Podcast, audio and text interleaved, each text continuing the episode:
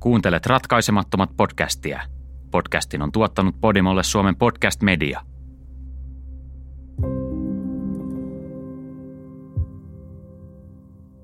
Alkasserin tytöt, osa kolme.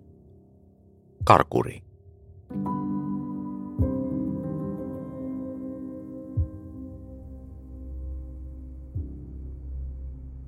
Kertaus.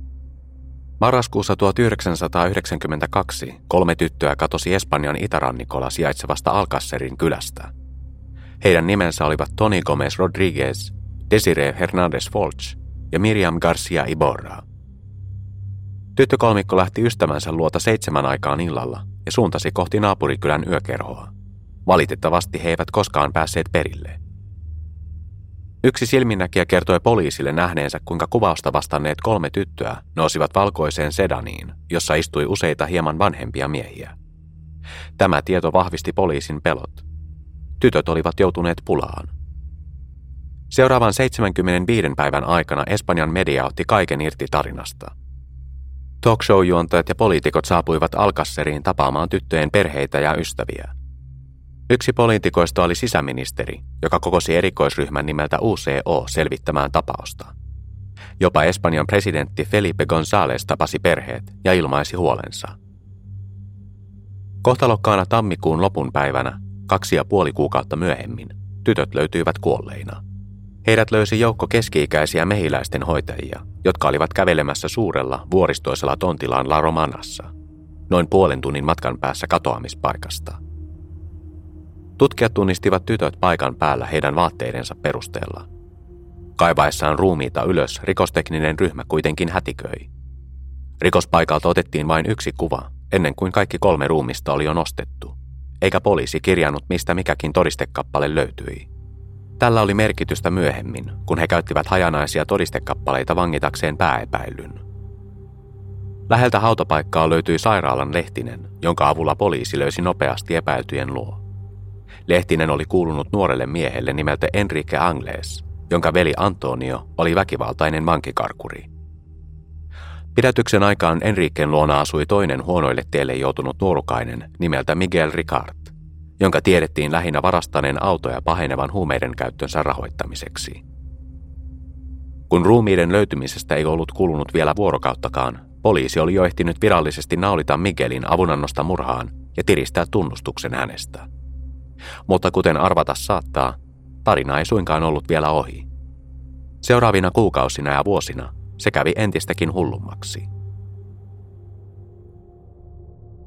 Toni Gomez Rodriguezin, Desiree Hernandez Folchin ja Miriam Garcia Iborran traagiset kuolemat olivat vasta alkua kohussa, joka piti Espanjan mediaa pauloissaan vuosikausia.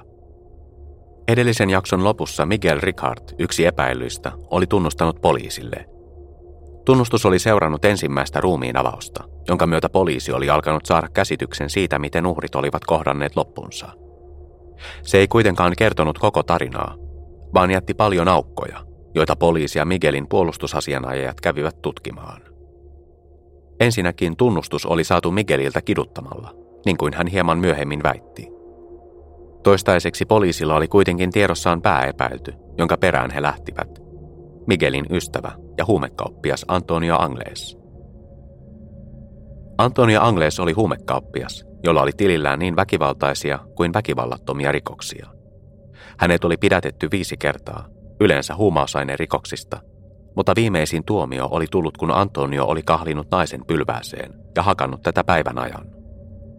Väkivaltaisen purkauksen syy oli se, että nainen oli vienyt heroiinipussin, joka Antonion piti myydä. Antonio sai vankilatuomion, mutta pakeni päästyään kuuden päivän lomalle.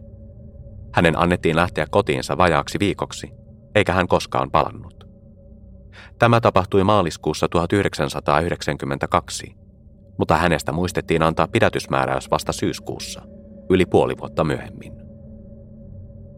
Kaksi kuukautta tämän jälkeen Alcasserin tyttökolmikko katosi, ja loppu on historiaa. Poliisi alkoi pitää Antoniota pääepäiltynään.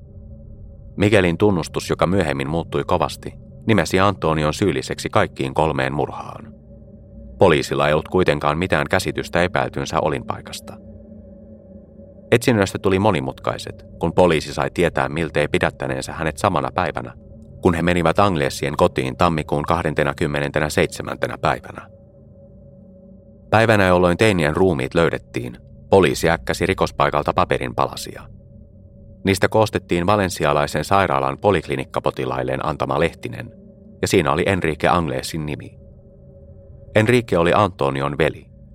Enrique asui Rohassa useiden perheenjäsentensä kanssa. Saman katon alla asuivat äiti, sisko ja joukko veljiä. Myös Miguel Ricard sattui asumaan siellä miltei vakituisesti.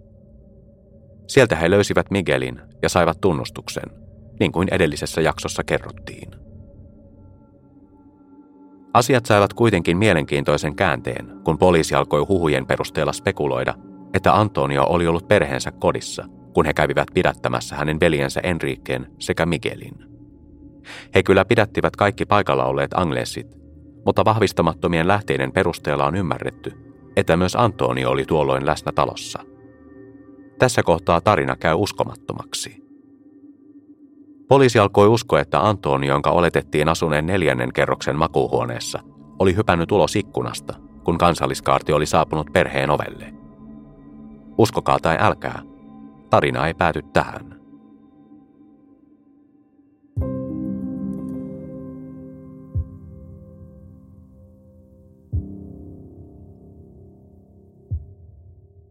Kuin hyppääminen vaaralliselta seitsemän metrin korkeudelta ei olisi kylliksi, Antonio Angles sai elää sitkeät huhut kintereillään seuraavat 20 vuotta.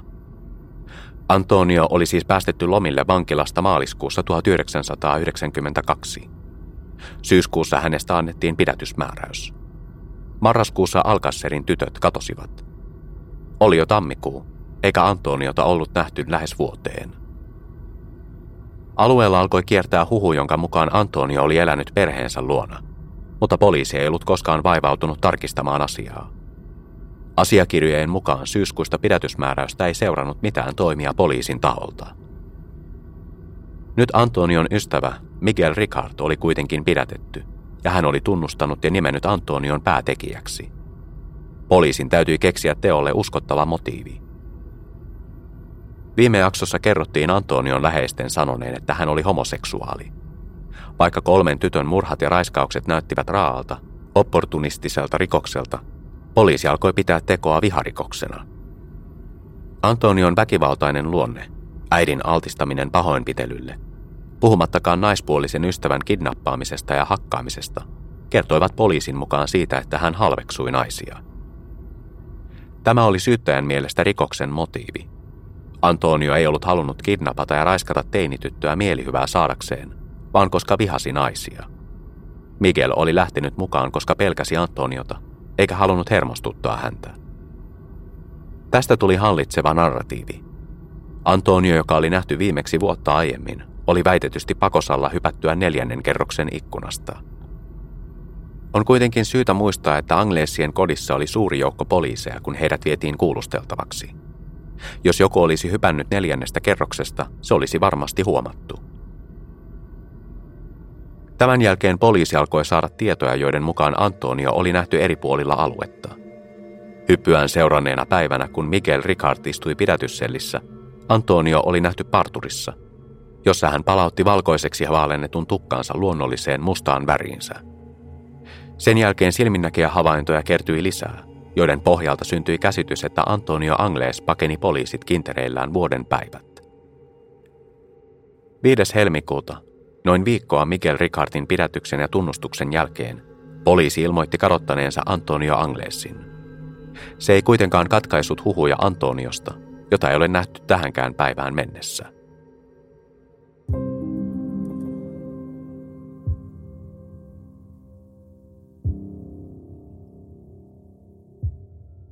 Kun Antonio Anglesin etsinnät jatkoivat ja alkoivat laajata naapurimaihin, mikä nosti Antonion Interpolin tutkalle – tutkijat alkoivat tiristää lisätietoja Miguel Ricardista.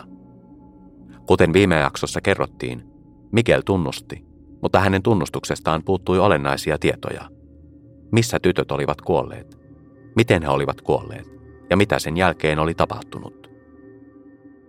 Näihin kysymyksiin saatiin vastauksia ensimmäisessä ruumiin avauksessa, jossa jäi huomaamatta useita yksityiskohtia. Lisäksi Miguel myöhemmin väitti, että poliisi oli hakannut hänet tunnustamaan asioita, joita he siinä kohtaa jo tiesivät.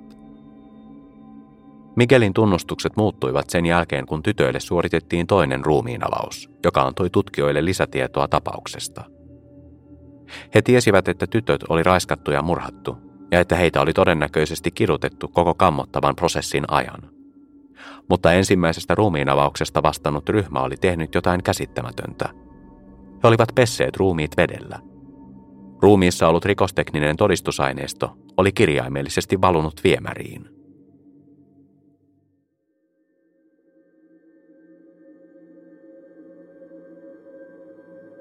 Ensimmäistä ruumiinavausta on pilkattu laajalti myöhempinä vuosikymmeninä.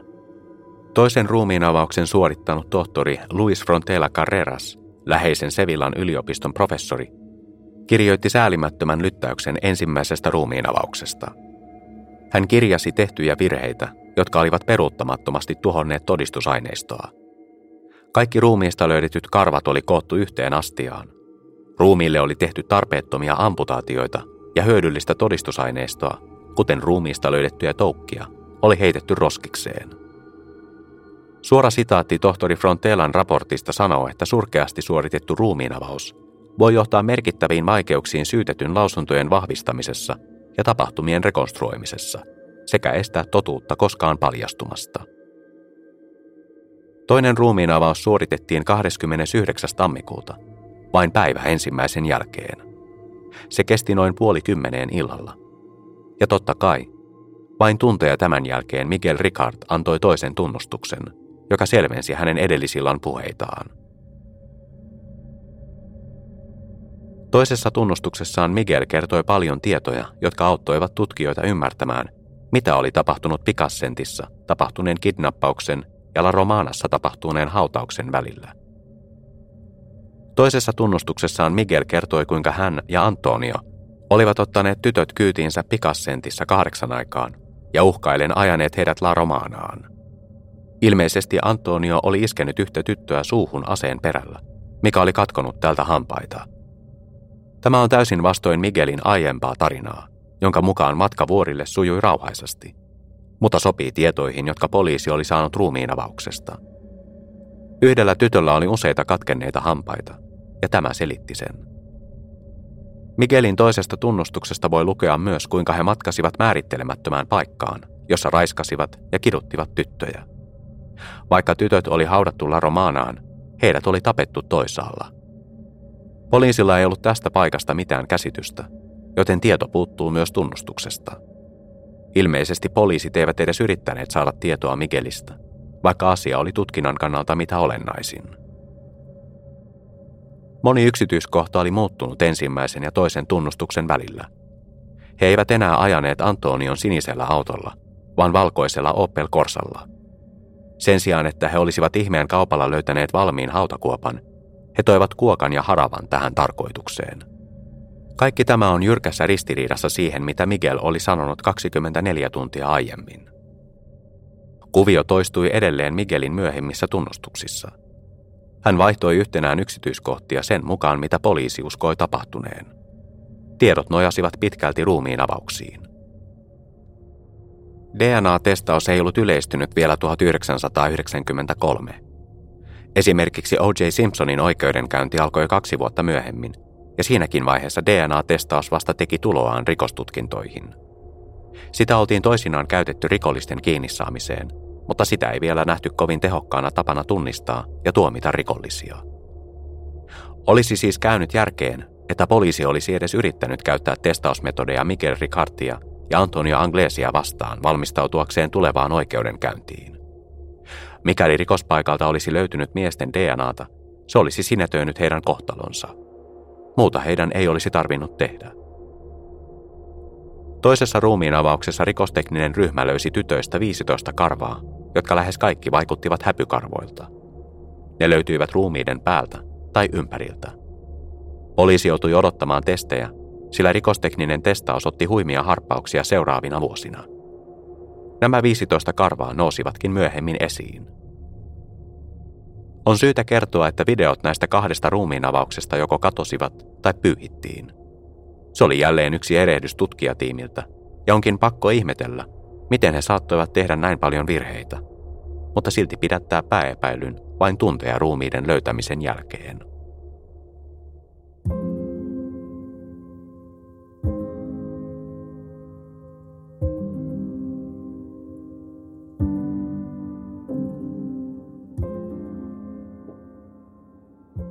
Kun Miguel Ricard jatkoi tunnustuksiaan ja virui sellissään, pääepäilty Antonio Anglesista tehtiin useita havaintoja seuraavan kuukauden aikana.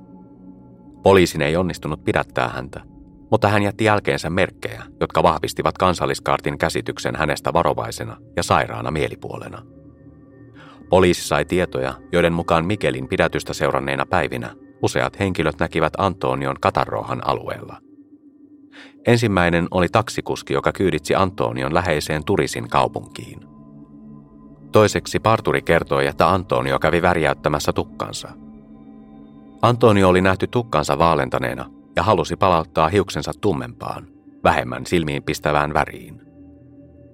Sinä iltana Antonio yritti saada huoneen hostellista nimeltä Boluda, mutta joutui kääntymään pois, kun vastaanottovirkailija tunnisti hänet.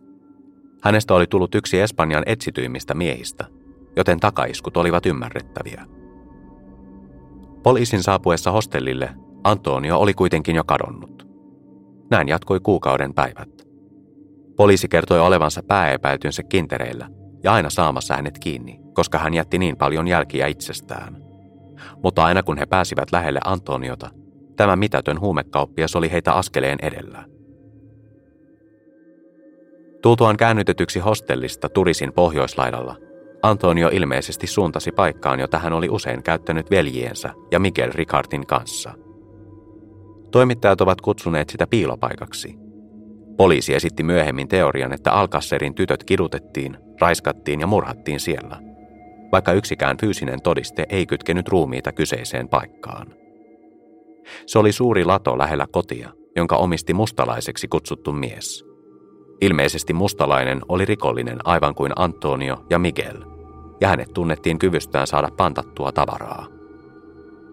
Tarinan mukaan Antonio saapui piilopaikkaan 30. tammikuuta, eli päivänä jolloin toinen ruumiinavaus suoritettiin, ja vain tunteja sen jälkeen, kun Miguel antoi toisen keskiyön tunnustuksensa poliisille. Antonio saapui latoon noin kahdelta aamulla. Uutisraportit hänen mielentilastaan vaihtelevat. Toiset kertovat hänen olleen irrationaalisen vihainen ja heilutelleen mielipuolisesti asettaan – mutta toiset sanovat mustalaisen olleen hänen vanha ystävänsä, jolta hän saapui pyytämään palvelusta. Joka tapauksessa Antonio etsi pakoautoa. Antonio ei kuitenkaan osannut arvata, että tämä mustalaisena tunnettu mies vasikoi hänestä poliisille. Ilmeisesti Antonio oli lähtenyt nukkumaan muualle, ja hänen palatessaan poliisi oli paikalla. Antonio pakeni jälleen kerran. Helmikuun alussa Antonio asui ilmeisesti hostellissa – kun poliisit saapuivat paikalle helmikuun neljäntenä, he kuvasivat sängyn, jossa Antonio oli väitetysti nukkunut. Kuva on lavastettu lähes koomisuuteen asti, ja sänky on kauttaaltaan pornolehtien peitossa. Helmikuun viidentenä poliisin edustaja kertoi sanomalehti Levante EMVlle, että viranomaiset olivat kadottaneet Antonio Anglesin. Vaikka poliisilla ei ollut mitään käsitystä rikollisneron olinpaikasta, Antonio Angles antoi kuulua itsestään. 6. helmikuuta, päivää sen jälkeen kun poliisi kertoi kadottaneensa hänet, Antonion havaitsi kuorma-autokuski Xativan asemalla lähellä Valenssiaa. Hänen ulkomuotonsa oli muuttunut dramaattisesti. Siistin ja huolitellun ulkomuodon sijasta hänen kasvonsa olivat naarmuilla ja viikon sängen peittämät.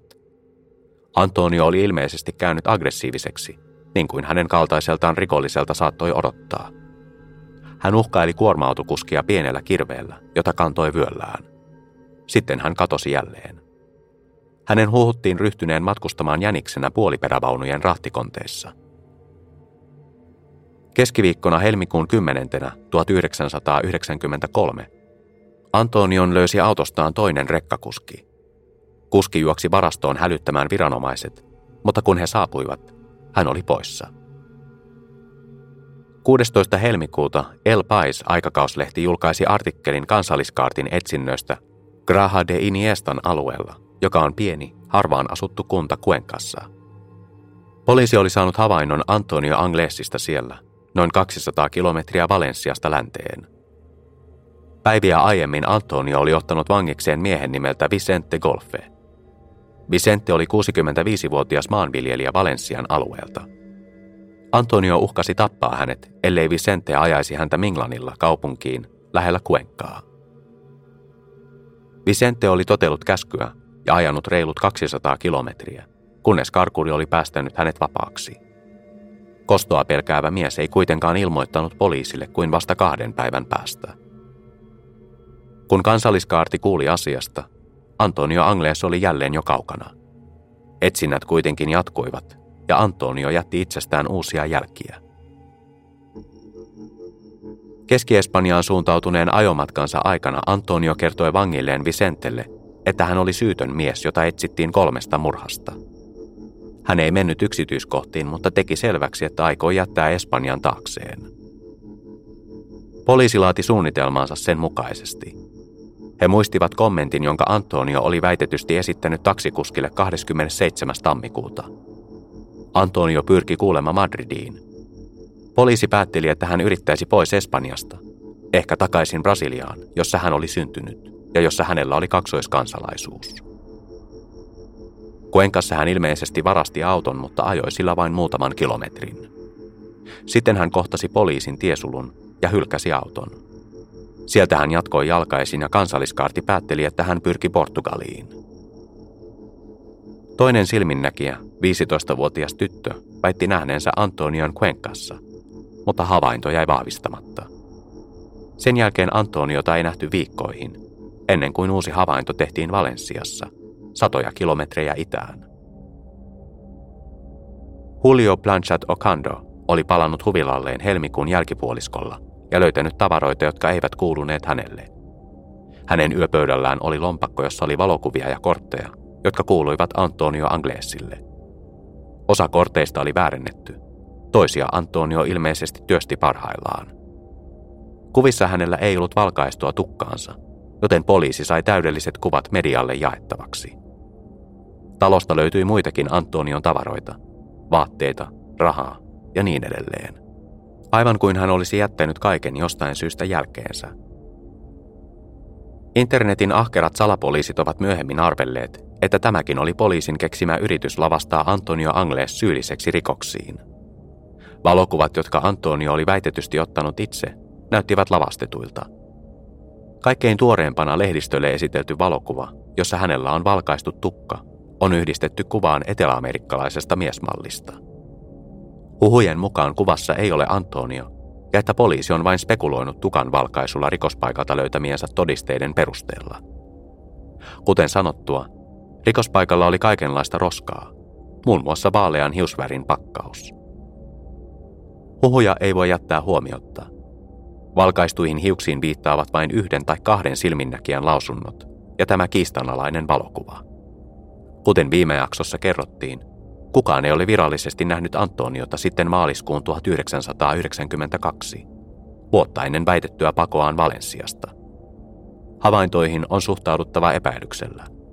Vankilapakonsa jälkeen hänestä tuli aave – Kansalliskaarti siis löysi tämän todisteiden aarreaitan, joka sisälsi myös Antonion käyttämän verisen liinan. Siitä tuli myöhemmin tutkijoiden tärkeimpiä todistekappaleita, kun siitä etsittiin Antonion DNAta. Kului jälleen kuukausi, ja poliisi yritti yhä etsiä jälkiä Antonio Anglesista. Tässä vaiheessa hänen täpärät pakonsa olivat alkaneet muovata hänestä jo myyttiä. Huhujen mukaan hänet oli nähty Portugalissa – ja henkirikospoliisi aloitti etsinnät pääkaupunki Lissabonissa 24. maaliskuuta 1993.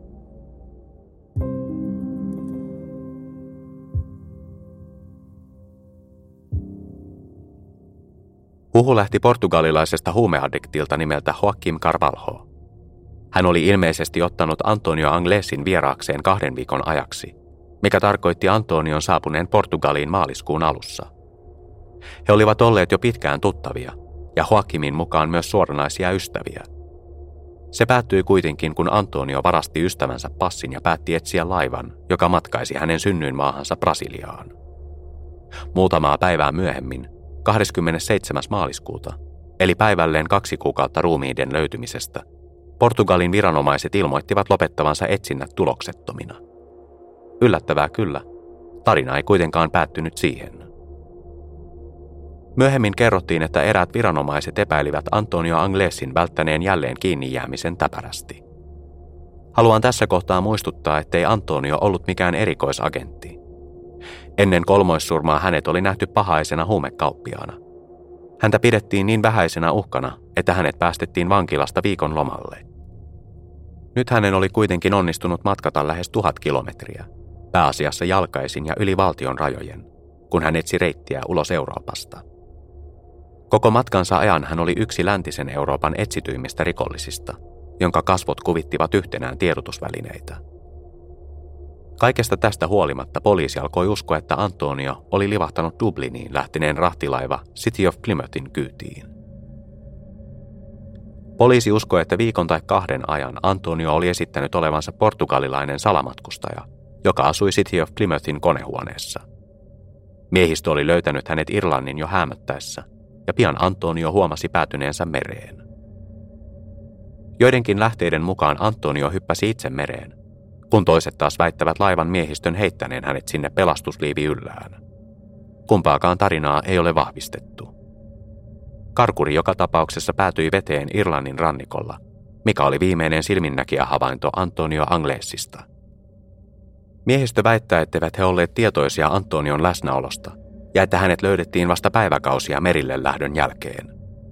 Miehistö halusi painottaa poliisille, etteivät he auttaneet häntä pakenemaan tai tietäneet hänen olemassaolostaan. He olivat tarkistaneet paikat ennen Lissabonista lähtemistä, eivätkä löytäneet mitään merkkejä salamatkustajista. Kaikesta huolimatta Antonio Angles onnistui yhä välttämään poliisin haavin. Kun City of Plymouth saapui Dublinin satamaan, poliisi oli vastassa pidättääkseen Antonio Anglesin. Joko omasta tai miehistön toimista johtuen, Antonio oli kuitenkin poissa.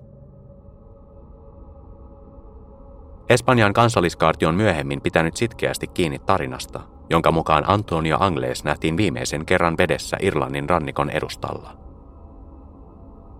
Interpol vahvisti tarinan, kun se löysi City of Plymouthilta Antonion sormenjälkiä, jotka vastasivat heidän tietokantaansa.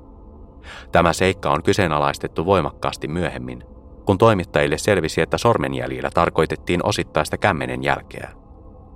On siis varsin kyseenalaista, oliko Antonio koskaan laivalla. Kaksi vuotta myöhemmin, syyskuussa 1995, Corkin edustalta Irlannissa löydettiin pääkallo. Pääkallossa oli epätavallinen piirre. Nenän väliseinä oli vino, aivan kuten Antonio Anglesilla. Poliisi vertasi kallosta otettua DNAta Antonion äidin, Neusa Martinsin DNAhan, mutta testin tulos oli negatiivinen. Poliisi uskoo, että vaikkei kallo olisikaan ollut Antonio Anglesin, hän saattoi menehtyä Irlannin rannikolla. Maaliskuussa 1996 Poliisi sai vihjeen, että Uruguayssa oli nähty mies, jonka tatuoinnit muistuttivat kovasti Antonion tatuointeja. Kun poliisi saapui paikalle, epäilty oli jo kaukana poissa.